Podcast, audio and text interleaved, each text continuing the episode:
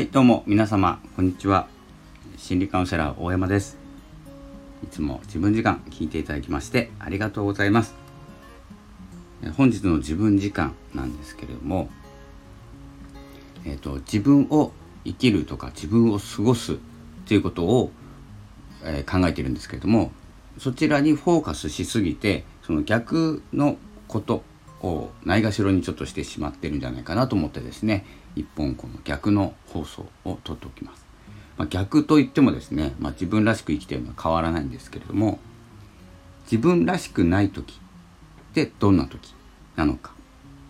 で、えー、どんな時って考えると結構難しいのであの今日は自分らしく生きている過ごせている時はどんな人といるのか自分らしく生きれていないと思った時にはどんな方と一緒にいるのかおそらくですねあの気が合う人とかあの心が許せる人がいると自分らしく生きていると思います。で逆に自分らしく生きていない時過ごしている時っていうのは結構仕事とか多いんじゃないかなと思います。仕事とか、えーとまあ、会社関係仕事関係の人に会っているとか先輩とか気を使う人と会ってる時は自分らしさというのは出さないでこう協調性を見たりすると思います。ということが多いんじゃないかなと思います。ですので、えっ、とまあ、超簡単に言うと自分らしく生きるということは自分らしく生きさせてくれる人と一緒にいるっていうことそれを増やすっていう毎日大変じゃないですか自分らしく生きようかなって生きる人いなくてこう自然に、えー、まあ、楽しいのか苦痛なのかっていうのが、えー、感じられることなんですけど、えー、とはいえですねあの一緒にいて苦痛の人もと一緒にいる場合もあります。家にいて、まあ、パートナーがとかですねいろんなこう仲のいい悪いもありながら一緒にいると思いますのでそんな場合はですね、まあ自分を生きて、生きられない時に無理して、ここで自分を出そうとか、自分を生きるというふうに決めてしまうと、負荷がかかっちゃうので、苦しくなるんですよ。できないんで。奥様とか旦那様の前でね、あんまり、あの、自分を出すっていうよりは、相手のことを尊重して、過ごしていくことが多くなると思いますので、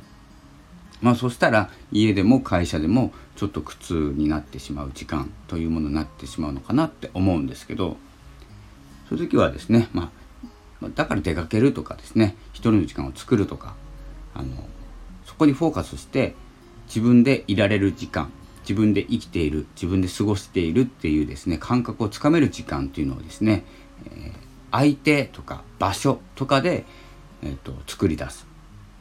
ことがですね結構簡単な道かなと思います。机に向かって自分らしさって何だろううーんってやっててもですねなかなか難しいので自分の好きな場所とか、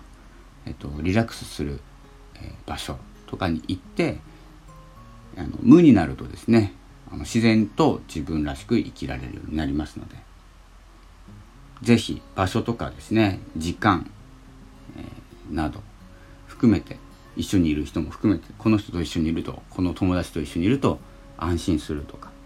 自分でいさせてくれるとかそういうような感覚が生まれてきます。でそれをしっかりと感じるっていうこと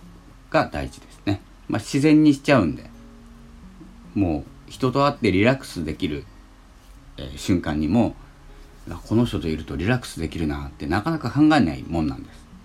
なのでそこは意識的にこの人がいるから自分は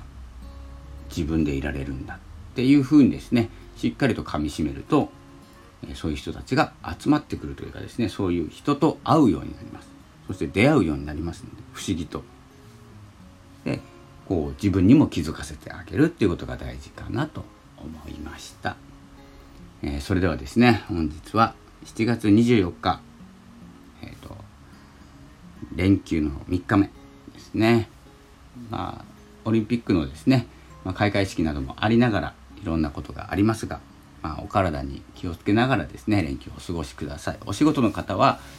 えー、忙しいと思います。何をしていいのかどこまでやっていいのかわからないまま僕飲食店だったのでえっ、と思います。去年もひどかったんで何していいのかわからないけどこうごちゃごちゃごちゃごちゃ言われるみたいなね、えー、そういうこともありますので、ぜひ自分でいる時間というのを作ってみてください。それでは、いい連休をお過ごしください。それでは、また次回お会いしましょう。ありがとうございました。